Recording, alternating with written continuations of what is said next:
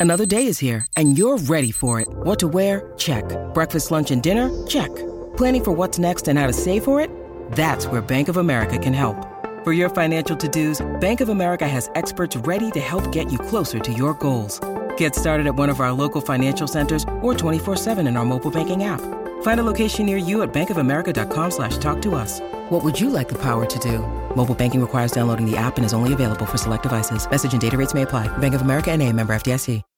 When you need mealtime inspiration, it's worth shopping Kroger, where you'll find over 30,000 mouthwatering choices that excite your inner foodie. And no matter what tasty choice you make, you'll enjoy our everyday low prices, plus extra ways to save, like digital coupons worth over $600 each week. You can also save up to $1 off per gallon at the pump with fuel points. More savings and more inspiring flavors make shopping Kroger worth it every time. Kroger, fresh for everyone. Fuel restrictions apply.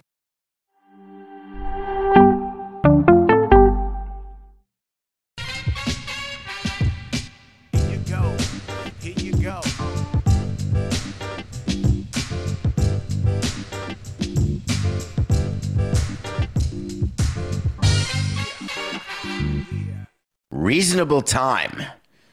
That's the nothing personal word of the day. It is December 22nd, 2022. We are coming to the end of the 2022 year, but we will never come to the end of such great content from our main man, Scott Boras. Let's review. It's not even an obsession with me. It's just like with Danny Snyder and Jerry Jones, and just they give you so much every day. We woke up yesterday to the Carlos Correa news, to the one two switch, Hawaii. It was intrigue. It was like international intrigue. Steve Cohen is sipping margaritas in Hawaii. Scott Boras and Carlos Correa are in a connecting rooms in San Francisco in their pajamas, snuggling, talking about what they're going to do. And then a contract is signed with the Mets, of course, pending physicals. But we knew yesterday, after talking about it, that more was going to come out.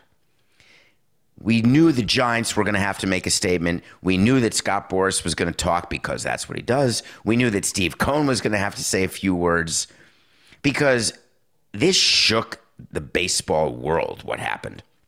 I, I think it's important for you to realize that following the news when people woke up to the Correa news yesterday of him signing with the Mets eh, for only, you know, 315 million versus 350, 12 years people within baseball, both current executives, former executives, people in the media who cover the sport every day and give you great information every day uh, for the athletic or for whatever publication uh, or platform that you use, there are certain ways that baseball business is done. And I'm not going to give you that this is how it's always been done, this is how it should be done, because I am constitutionally against that concept. But when there is a problem in baseball that the fans see, except for those in New York, and even those in New York should see it if they're paying attention. But when we have been around owners and the game long enough, for those of us who have, and I'm lucky enough to be in the situation where I'm on both sides of the fence and have been for more than 20 years. What Steve Cohen is doing with the Mets it is going to have a deleterious impact on the sport and it is going to lead to changes. It's not even a question. Where we are now as an industry is we're figuring out, both inside and outside of baseball, what those changes are going to be. Because when you've got a runaway train, which is what the Mets payroll is, you have no choice but to put stops up, whether those stops are a salary cap, whether those stops are some sort of punishment against a team that does that. It's important to note that the union is going to agree with this because if you've got the Mets in your division, what is the incentive of the Marlins to try to win the division or the Nationals to try to win the division how do the Phillies feel about having spent all this money, knowing that they're so far behind the Mets now in terms of payroll? The Braves locked up their core. They've won the division five years in a row. What is it like for them to realize that they're being outspent in a way that that's only how low payroll teams used to feel? Now, when you have high payroll teams feeling that they're like low payroll teams as compared to one team's payroll, you get a commonality of interest amongst 29 franchises, even those in the American League. And that's a problem. And Rob Manfred, the commissioner, knows that's a problem. And it's not for another day, it's for this day. It's not going to manifest itself in 2023, but the kernels, the seeds have been planted. It's growing like an avocado plant in a glass jar. It's happening. Reasonable time refers to Scott Boras's explanation of what went down. It puts the P in preposterous. He wants us to believe that the Giants and Correa had reached an agreement, which they have. The way it works in free agency is you get a LOA, letter of agreement. The team sends one over to the agent regarding a player and a free agent. The agent then marks it up, showing it to the agent's legal staff, sends it back to the team. The team is working with its legal staff, and they come to an agreement about the terms of the contract and about the guarantee language. All negotiation is related to the guarantee language. What is it that my player cannot do? What are the prohibited activities? What are the payment terms? What's the upfront money? What are we talking? Is there tax equalization if the player is traded to a state where there is taxes? If the player is signing in a state where there are no taxes? how much money gets paid when each year, etc.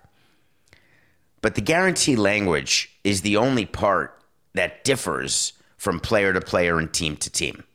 There's a standard, it's called the Uniform Player Contract, a UPC, that all players sign, whether you're making 700 grand or 70 million.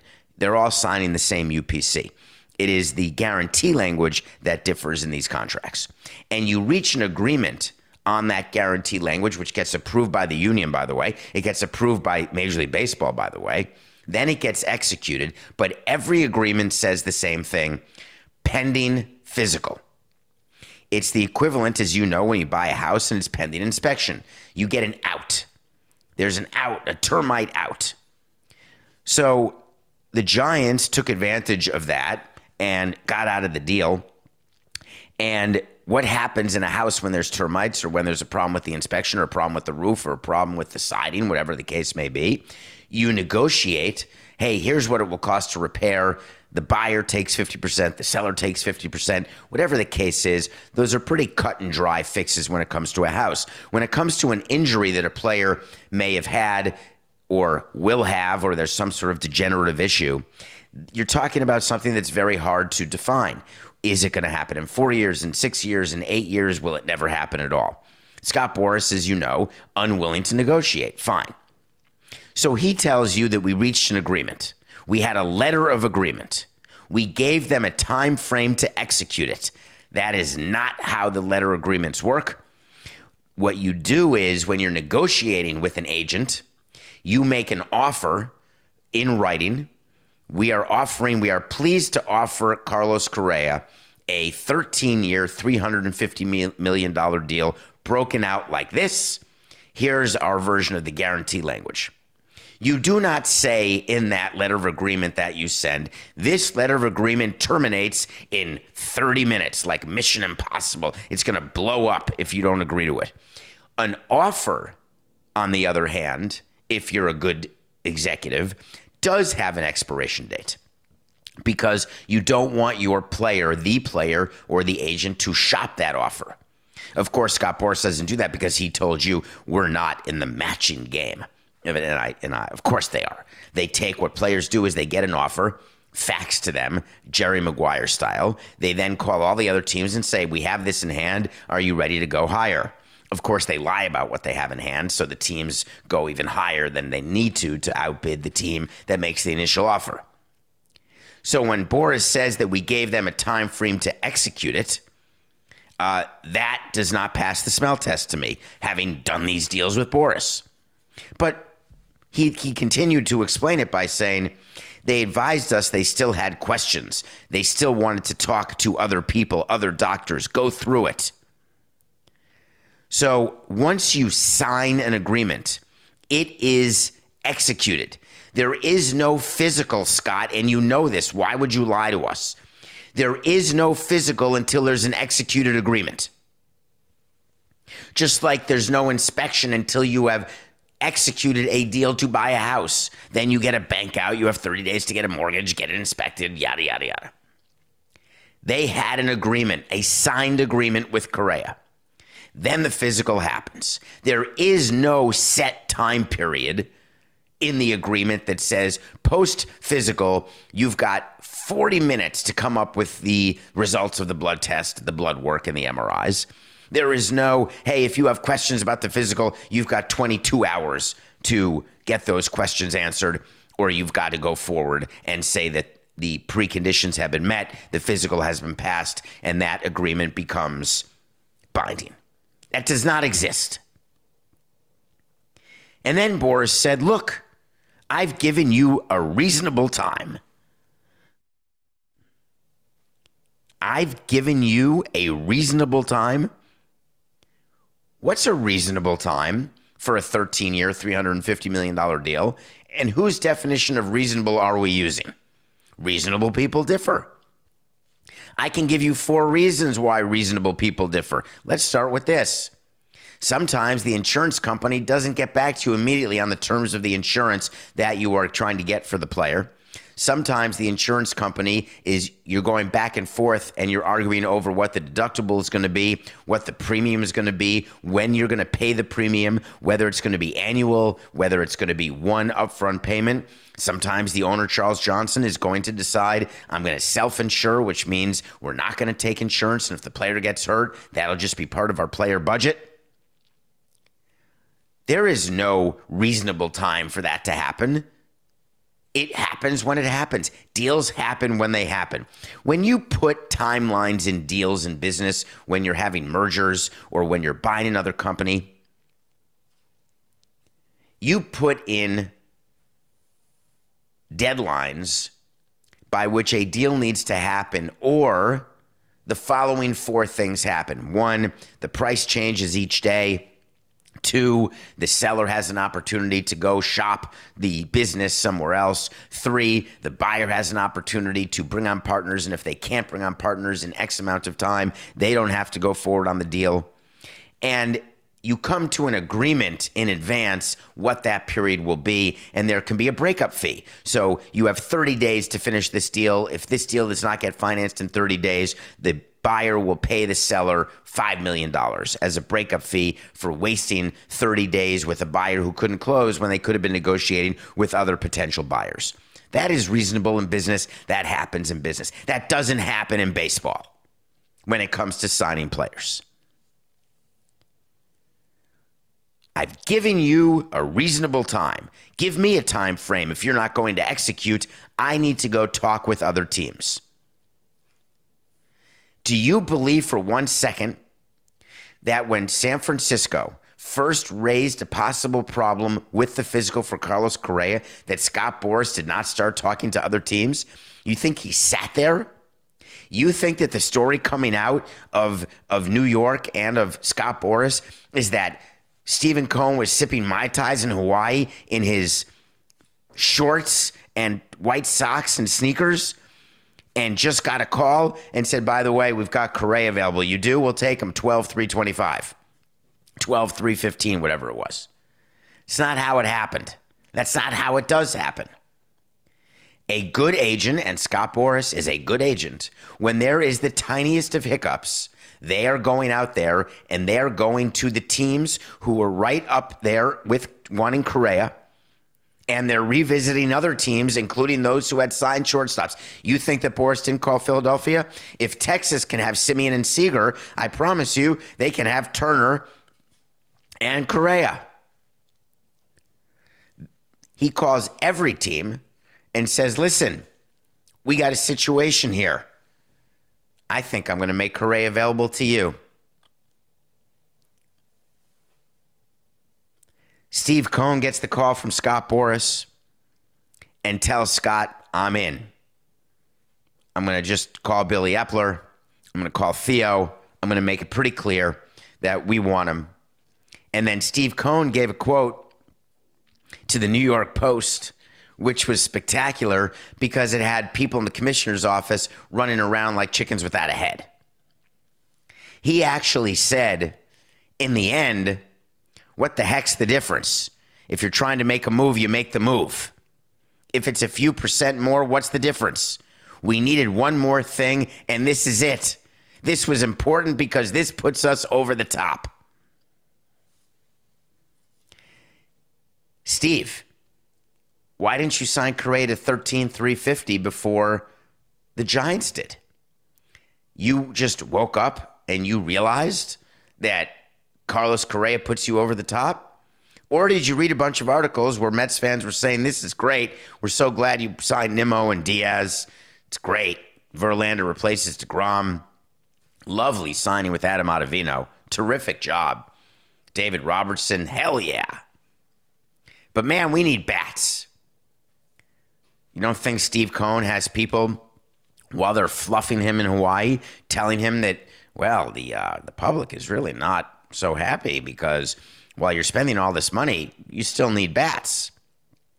That epiphany happened post him agreeing with the Giants? No. Come on. You all know better than that. What's the reason that Steve Cohen agreed to sign Correa? What changed? He wasn't willing to match the 350. If you weren't willing to match the 350, then what he says isn't right. In the end, what the heck's the difference? He's referring to the amount of luxury tax he's paying. He's referring to giving Correa 12 years, 315. But he actually negotiated with Boras because he wasn't going to match the 13, 350.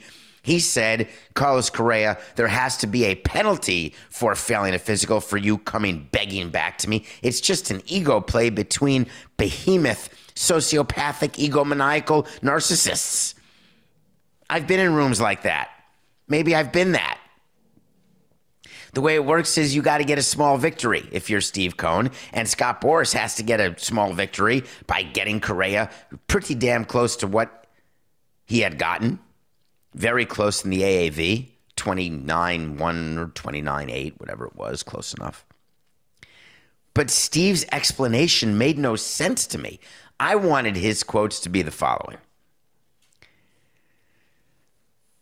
When I looked at our team, we knew we needed another hitter and I didn't have the opportunity to match the 13 350 for Carlos Correa.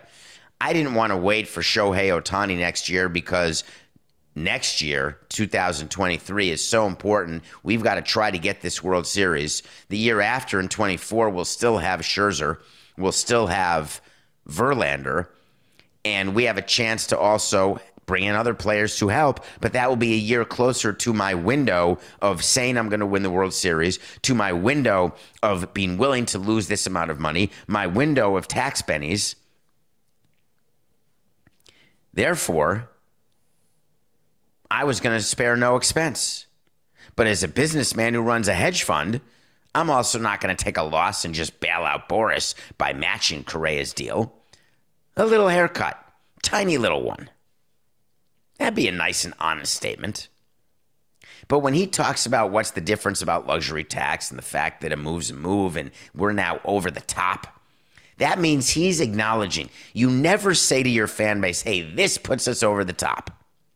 Because does that mean if you don't win this year, that you're not going to add next year because you said this is the move that puts us over the top. But if you don't get over the top, is it because the people you chose aren't good enough, or they didn't play well enough, or there was some sort of random event that happened that stopped you from getting to the World Series or winning the World Series? But you're going to bring in another player, but you're still going to say that what you did last year brought you over the top. Never say that. Never. It's silly.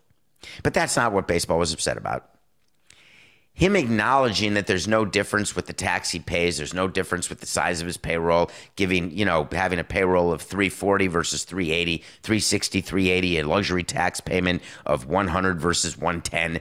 What's the difference? What's 10 or 50 or 100 million between friends?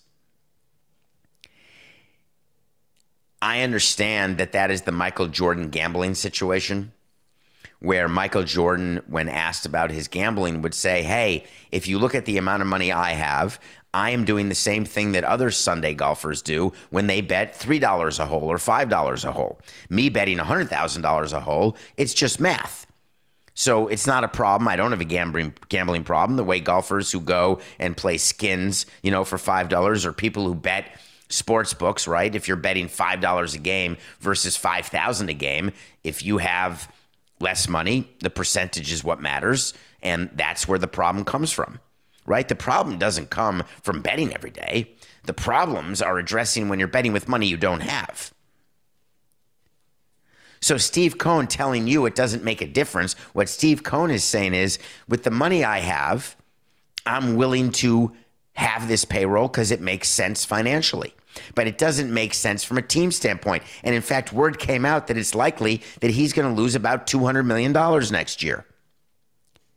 Owners do not want other teams being willing to lose that amount of money because then you've got a wider and greater gap.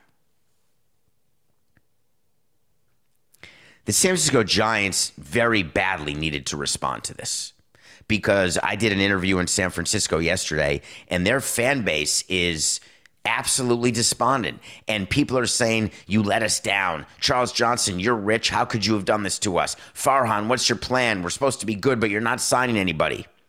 And I knew they were going to release a statement because you had to hear their voice. But they released a statement that said, we are prohibited from disclosing confidential medical information, as Scott Boras stated publicly.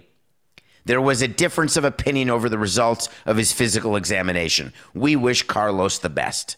No, they got it wrong. These are so easy to do, these statements. If you're Farhan, you stand up and you say, the San Francisco Giants are extremely disappointed that we did not consummate a deal with Carlos Correa.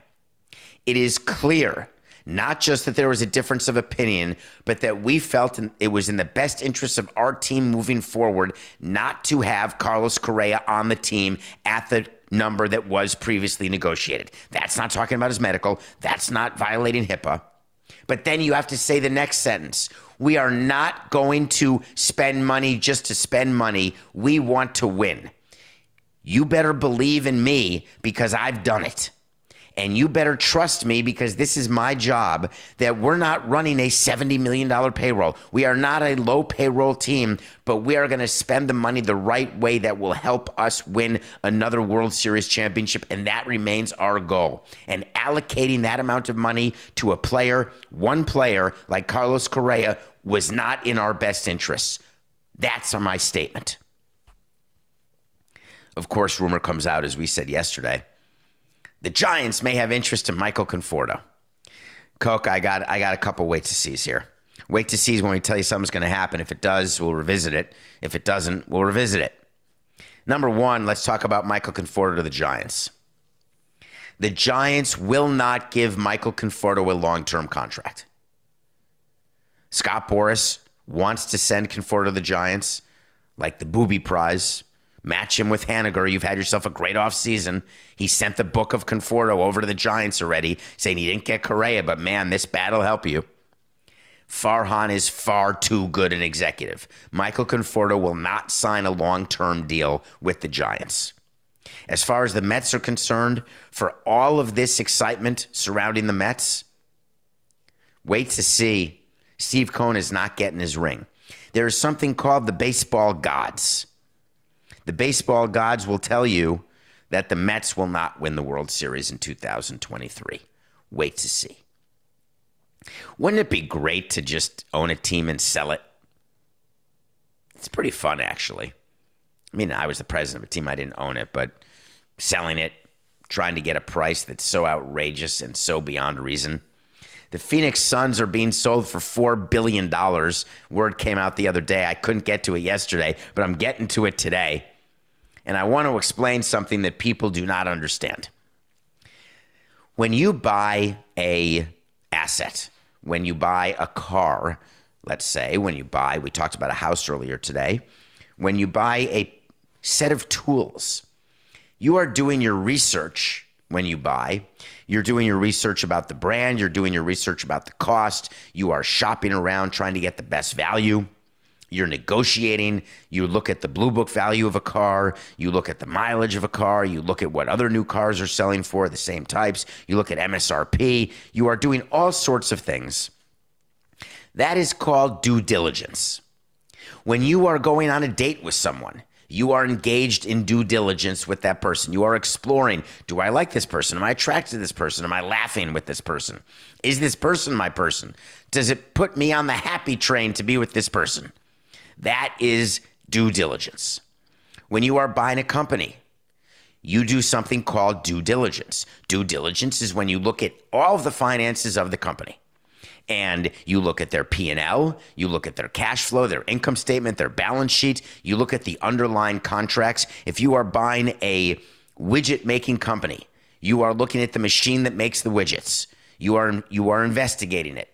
You are looking at the terms of the rental of that equipment or of the depreciation of the value of that equipment. You are learning everything about it. You're getting a list of employees. Who's owed what? What's our pension liability? What's the 401k plan? How many employees get paid? How often? How much? What's the industry like? What's our place in the industry? Due diligence. Very common. In 1999, buying the Montreal Expos, Jeffrey Loria asked me to do the due diligence. I worked with a lawyer and I went in to a room that was wall to wall, floor to ceiling about due diligence, file cabinets worth where we looked at every contract of every player. We looked at the TV deal. We looked at the radio deal. We looked at the rent deal with Olympic Stadium. We looked at that lease agreement for the spring training facility. We looked at the list of employees. We looked at who had guaranteed contracts, who didn't have guaranteed contracts. You do your own financial projections from the due diligence. There is math that is done. Certain industries trade, you'll hear this in, in, you'll hear this right. Certain industries trade at a value of EBITDA. If your company has EBITDA of $10 million and your comp- and that industry trades at 10 times EBITDA, that company's worth $100 million. And you can offer more than 100 or less than 100, but that's the general rule of the value. Sometimes it's a multiple of revenue. Hey, this company has revenue of a billion dollars and it's a two times multiple industry, that's a $2 billion company. Those are things that in the industry, right? You hire bankers, you hire lawyers, and you make deals based on due diligence. As technology changed, you don't go into an actual room to do due diligence. You actually go into a computer vault where it's all done on your computer where you can see all the documents, which is tremendous. You don't have to sit in some Gare du Nord in Montreal going through boxes. You get to just be online. Sports teams, however, have become an asset where there is no rhyme or reason to the price paid for a franchise. It's not based on a multiple of EBITDA because most teams have negative EBITDA. It's not based on a multiple of revenue because then teams would be worth a billion dollars at most. Forbes does these valuations of teams that is based on what they say are the numbers, but they've never been right. They have no idea what they're doing because they don't have the right information, because they don't get access to it. Forbes valued the Phoenix Suns at like whatever, two and a half billion dollars. Why did the Suns then sell for four billion? The reason the Suns are selling for four billion, it's not because they get the Mercury. It's not because there's extra real estate, maybe some parking lots, Frank McCourt. No, it's not about that. There is something in sports teams that does not exist when you're buying a ladder company. It's called ego premium. An ego premium is not definable. It's not due diligence. You don't need due diligence. It is simply a man or woman, mostly a man, saying, I want to own a team. It will feel so good to own a team. Steve Ballmer started, started the ego premium when he bought the Clippers for $2 billion, acknowledging that there's no possible explanation other than I like getting into restaurants. The reason you don't need to do diligence anymore when you are buying a sports team is that there is no financial model that you can do. There is no way to say, hey, if we double the number of season ticket holders and we lower our expenses by X percent, we can generate the following operating income. Then the team can be worth X plus Y instead of just X. Those exercises don't happen. There used to be a cottage industry of bankers, independent bankers, who would do projections for potential buyers. They would examine the books in diligence and they'd be hired for millions and millions of dollars to say, This is what I would do if I ran the team. This is how I can show you. We would always call it PTP, my favorite. Oh, no, sorry, that's PCP. PTP, Path to Profitability. They don't do that exercise anymore. You don't need these boutique investment banks, although everyone's still hiring them and paying them millions of dollars for reasons that are way beyond me. But there is no path to profitability when you pay $4 billion for the Phoenix Suns and the Phoenix Mercury. So, why is it that Mat Ishbia did it? He and his brother got together. They're, he's a mortgage, some sort of mortgage broker. He owns a, a mortgage company. Very much reminds me of the housing bubble of 2008 there's no way the NBA wants someone in that industry in the game. They really don't care though, because four billion for the Phoenix Suns means every team just went up in value. But he's got partners with him. He's not writing a four billion dollar check. There are people on the internet saying he's only worth five billion. He's writing a check for four billion. That leaves him one billion dollars. Is that enough? Will he be able to lose money? Will he be able to eat? Or is he down to peanut butter and jam? That's not how it works. When you hear that a team is selling for $4 billion, that does not mean that Robert Sarver is going to the bank, hitting refresh like Jesse Eisenberg and Social Network, and all of a sudden he's going to say, hey, $4 billion just hit my account. 4 billion is called the enterprise value. But you subtract from that number the debt that's on the team. You subtract from that number, there's something called working capital adjustments. You subtract from that number certain liabilities you don't want to take on. Or if you do take them on, you subtract an amount from the purchase price as as payment for taking on those liabilities. Whatever it could be, it could be assuming lawsuits, it could be assuming some sort of obligation to a player like Bobby Bonilla, who is getting paid for years but not playing. So $4 billion doesn't change hands. Let's start with that. Let's end with the fact that Robert Sarver doesn't get $4 billion. If you own a house that's worth $300,000 and you borrowed $200,000 to buy the house, you put 100,000 of your own money in, you borrowed 200,000 to sell the house, to buy the house. It's a $300,000 house. You then sell the house for $500,000. Are you putting $500,000 in your bank account? No. You got to pay the bank back the 200,000. That leaves you with 300. You spent 100 of your own money. That's a profit of 200. Oh, by the way, there's taxes on the 200. Let's just say for math they're 20%. That means you're putting in $160,000. Stay with me on the math. That's 20%. That means that you are putting 160 in your bank account. Robert Sarver is not walking away with $4 billion. I don't know why people are very confused about that. The other thing is that what happens if other people own the house with you?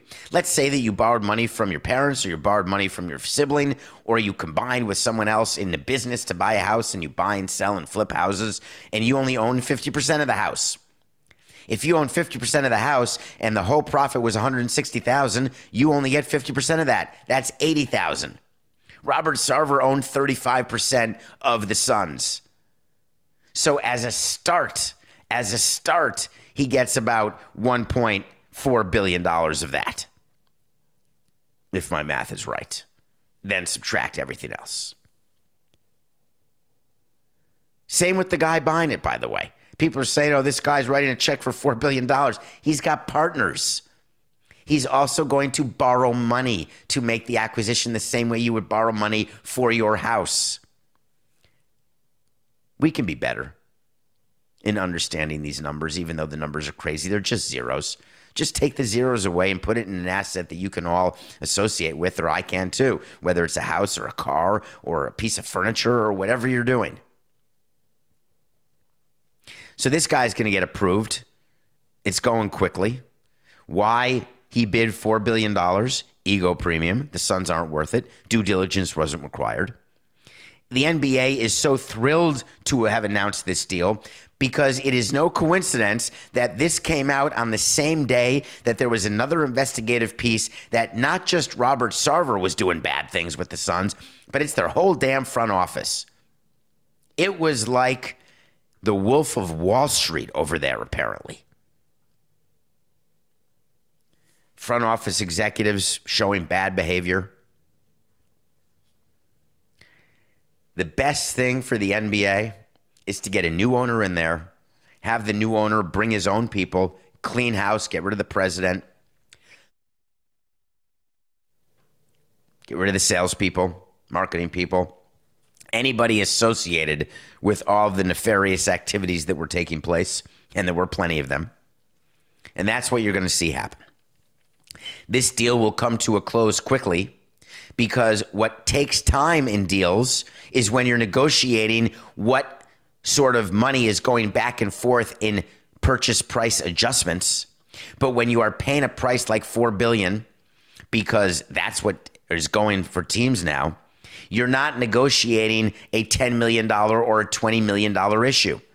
Though that's what takes time. This deal is going to close extremely quickly, and the Phoenix Suns will no longer be the problem. This is the dream of the NFL with the Commanders. It's the dream of MLB with the Angels. Let's get this owner, let's get these front offices and these people gone. Move on, get everybody's purchase price up, everybody's asset valuation up, and he's happy. If I'm Scott Boras, by the way, stop representing players. Start representing owners who want to buy teams. That's real money, Scott. All right, we come back. We're going to review a movie I watched yesterday, and then we're going to talk about something that James Dolan did that uh, Having been to a Knick game yesterday, I feel angry that I gave him a dollar of my money. We'll be right back. The NBA playoffs are heating up, and so is the action at DraftKings Sportsbook, an official sports betting partner of the NBA. With same game parlays, live betting, odds boosts, and so much more, don't miss out as the NBA postseason winds down. Through the first round of the NBA playoffs, it's still all about the Celtics and the Nuggets. Will it be a likely matchup between the two powerhouses for the NBA championship? You can bet on the Celtics to beat the Nuggets at plus 400 or the Nuggets to beat the Celtics at plus 425 right now. And if you're new to DraftKings, you got to check this out. New customers bet 5 bucks to get 150 in bonus bets instantly. Download the DraftKings Sportsbook app and use code SAMSON. New customers can bet 5 bucks to get $150 instantly in bonus bets only at DraftKings Sportsbook with code SAMSON. The crown is yours. Gambling problem? Call 1-800-GAMBLER or in West Virginia visit www.1800gambler.net. In New York call 877-8-HOPE-NY or text HOPE-NY that's 467 369. In Connecticut, help is available for problem gambling. Call 888 789 7777 or visit ccpg.org. Please play responsibly on behalf of Boot Hill Casino Resort in Kansas. 21 plus age varies by jurisdiction. Void in Ontario. Bonus bets expire 168 hours after issuance. See dkng.co slash bball for eligibility and deposit restrictions, terms, and responsible gaming resources. Welcome back to Nothing Personal. Thank you. As we head toward the end of this year, it's important. Please go to the Nothing Personal with David Samson YouTube channel and hit subscribe. Please. And by the way, Joe, you never got back to us. You still won a prize. You're a subscriber. You must not listen. Maybe we should give it to someone else, Coco. Maybe after the new year, we're going to say that we gave Joe a reasonable time to respond, and he never did. Thank you for telling your friends about Nothing Personal. We're having fun, and we're not stopping. As a matter of fact, we're going to keep going. I watched a movie. I had no idea what it was about because it starred Elizabeth Banks and Sigourney Weaver. And Elizabeth Banks can make any movie, and I'm going to watch it. Doesn't matter what it is. I started to love her with Zack and Miri Make a Porno, which is one of the most underrated, phenomenal movies ever. I loved her in Hunger Games. I've loved her everywhere. She's Elizabeth Banks. I start watching this movie called Call Jane, and I was mortified that there was something I didn't know. Th- that came out wrong. Hold on, Coca. Ready? Four, eight, 69. I was mortified that there was something about the abortion process that I did not know. I knew Roe v. Wade was codified in the early 70s. I knew that now it's not. And there's all the issues that are going on with women's reproductive rights and people going after women's bodies and all the issues that we've talked about on this show that I'm not downplaying, but I want to get to the movie. I'm watching Call Jane. I don't watch the preview, I don't watch the trailer. It's got Elizabeth Banks. It turns out there were a group of women in the early 70s, late 60s, before Roe v. Wade made abortion legal federally there were a group of women who were helping other women get abortions illegally. There was like an underground railroad of abortion doctors who may or may not have been doctors, of women who were helping other women with transportation, helping women who couldn't afford it, helping women who could afford it. The movie called Jane stars Sigourney Weaver playing not Jane because Jane is like Jane Doe. But she started this organization, and Elizabeth Banks was a consumer because she got pregnant and had to be very secretive about getting her terminating her pregnancy. But then she gets involved in the process. She gets involved in helping other women. This was 50 years ago. That's it and we're right back where we were where these organizations have to start up again this is a politically charged movie if you have a view on the abortion issue and you are pro choice or you're anti choice, because that's not, I've never, I don't think it's anti abortion or pro abortion. It's about women having control of their bodies. That's where I stand on that issue. I always think it's been mislabeled. Very strange. I am clearly and fully and completely pro choice. It is a woman's body. Let a woman do with it as she wishes. She wants to have the baby, great. Don't want to have the baby, great. Woman's choice. Done. We're right back to these sorts of organizations popping up again. That's not progress. That's pathos. I was going to say pathetic, and then I said pathos. But it's just not progress. Call Jane is a very important movie. I'd like everyone to see it. Find it. It's on one of your streaming networks. It may not be free. You may have to pay $20. It's well worth it to see the courage of women and what they were doing in the late 60s, early 70s, and to realize that we need women to be this courageous now.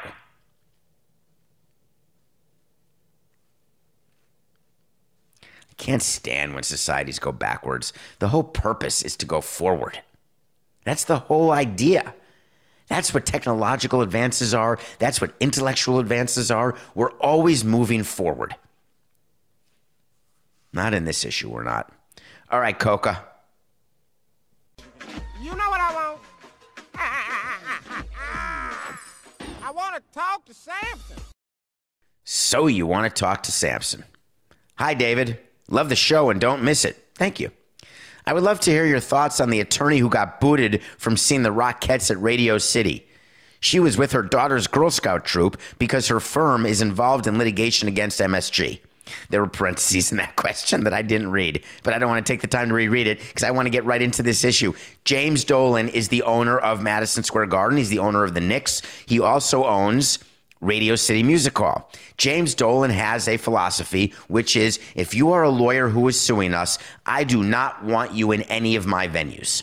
James Dolan has access to technology, which has facial recognition software. They have to put a sign there but I just saw the sign coincidentally going to the Knick game two nights ago. And the sign said, We are using facial recognition software for your safety. I guess they're looking like for terrorists. I was wondering what they happened. Hey, is that, Sam- is that Samson? Get him out of here. He wanted to fire Isiah Thomas? Out of here. So I didn't think anything of it. And then this story comes out which says that the facial recognition software identified a lawyer for a firm who is a woman with children, part of her girl a Girl Scout troop. How do they recognize which face they want to not let in? It's not that someone looks on a camera and says, hey, there's a dark haired person, there's dark skin, there's light skin, there's long eyelashes, there's short, there's tall. No, they put in pictures of people they don't want in. Madison Square Garden at the request of James Dolan. Radio City Music Hall at the request and demand of James Dolan entered a picture of every single lawyer in every single firm that has any sort of litigation against the Knicks or the Rangers or Radio City Music Hall, didn't matter. When the picture is in the system, the software looks at everybody and says, oh, bzzz, Jane Doe's walking in. All of a sudden, like Minority Report, people jump down from the sky, they rappel down from the rafters, and they say to this woman who had already made it through, had given her ticket, said, You are kicked out. She said, I'm with kids. What do you want me to do? Don't care. You are not allowed in here at the demand of James Dolan. The kids stayed and watched the Rockettes, and she didn't want to get arrested. She left. When asked about this, MSG said MSG instituted a straightforward policy that precludes attorneys from firms pursuing active litigation against the company from attending events at our venues until that litigation has been resolved. George Orwell has nothing on James Dolan. Every narcissistic, insane person has nothing on James Dolan. While we understand this policy is disappointing to some, we cannot ignore the fact that litigation creates an inherently adversarial environment. Don't try to bully people, James. Is that your plan? You think that law firms are going to drop litigation because their lawyers can't go see the Rockettes or can't go see the Knicks or can't go see the Rangers? I wish I were still practicing because I would become one of the law firms or one of the people that just starts suing you. I want to get every law firm to start suing you. The big ones, too, the ones who own your boxes, the ones who sponsor you. I want the lawyers for JP Morgan to start suing you so you don't let in JP Morgan either. That means that a teller at a branch at JP Morgan would Chase would not be allowed into a game because they're somehow associated with a law firm that is suing you. And MSG has the gall, not James Dolan. MSG has the gall to say all impacted attorneys were notified of the policy, including this woman's law firm. They were notified twice. Up yours. You think that that's somehow going to have the desired effect that they're going to drop the litigation because all of a sudden what you did was right? Is that the society that we want where people have the ability to bully? Therefore, they can just keep doing whatever the hell they want. That's how you get to Daniel Snyder and Robert Sarver and all the other misogynist, racist people out there when there's no consequences and they can do whatever they want and no one says no, no one stands up to them. And I'm not talking about speaking truth to power, I'm talking about what's right and what's wrong. I would have done a lot of things as president of a team. No doubt about that. And there are ways that you can penalize law firms. And we had law firms who were suing us, and I was happy to take their money, number one. But number two, I could not invite them to season ticket events or I could not do anything extra special for them because I was upset that they were suing what I thought was frivolous. But using the facial recognition software to kick out an attorney or anybody for that matter for that reason 151 and 124. Nothing personal pick of the day. We had the Cavs minus two over the Bucks. Were you worried? We're hot right now. Cavs beat the Bucks. 151 and 124. Thursday night football. We're back, baby. Jaguars. Trevor Lawrence is playing great. I'm one of the people that was not a Trevor Lawrence guy. I thought he was going to be a total bust. I'm not willing to say he's Zion Williamson, right?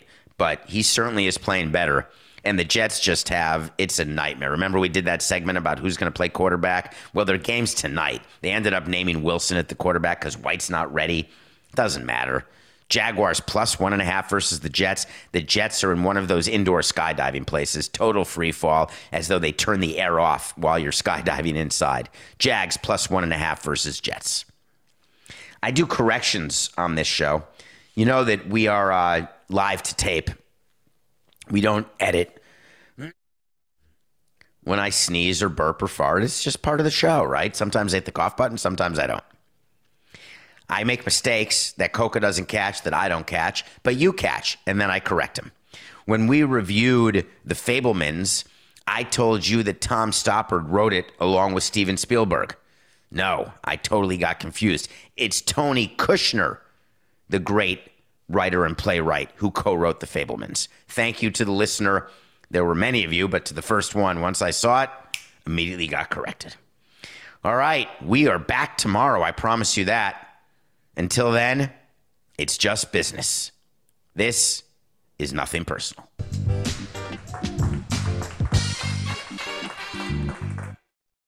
This is the story of the one.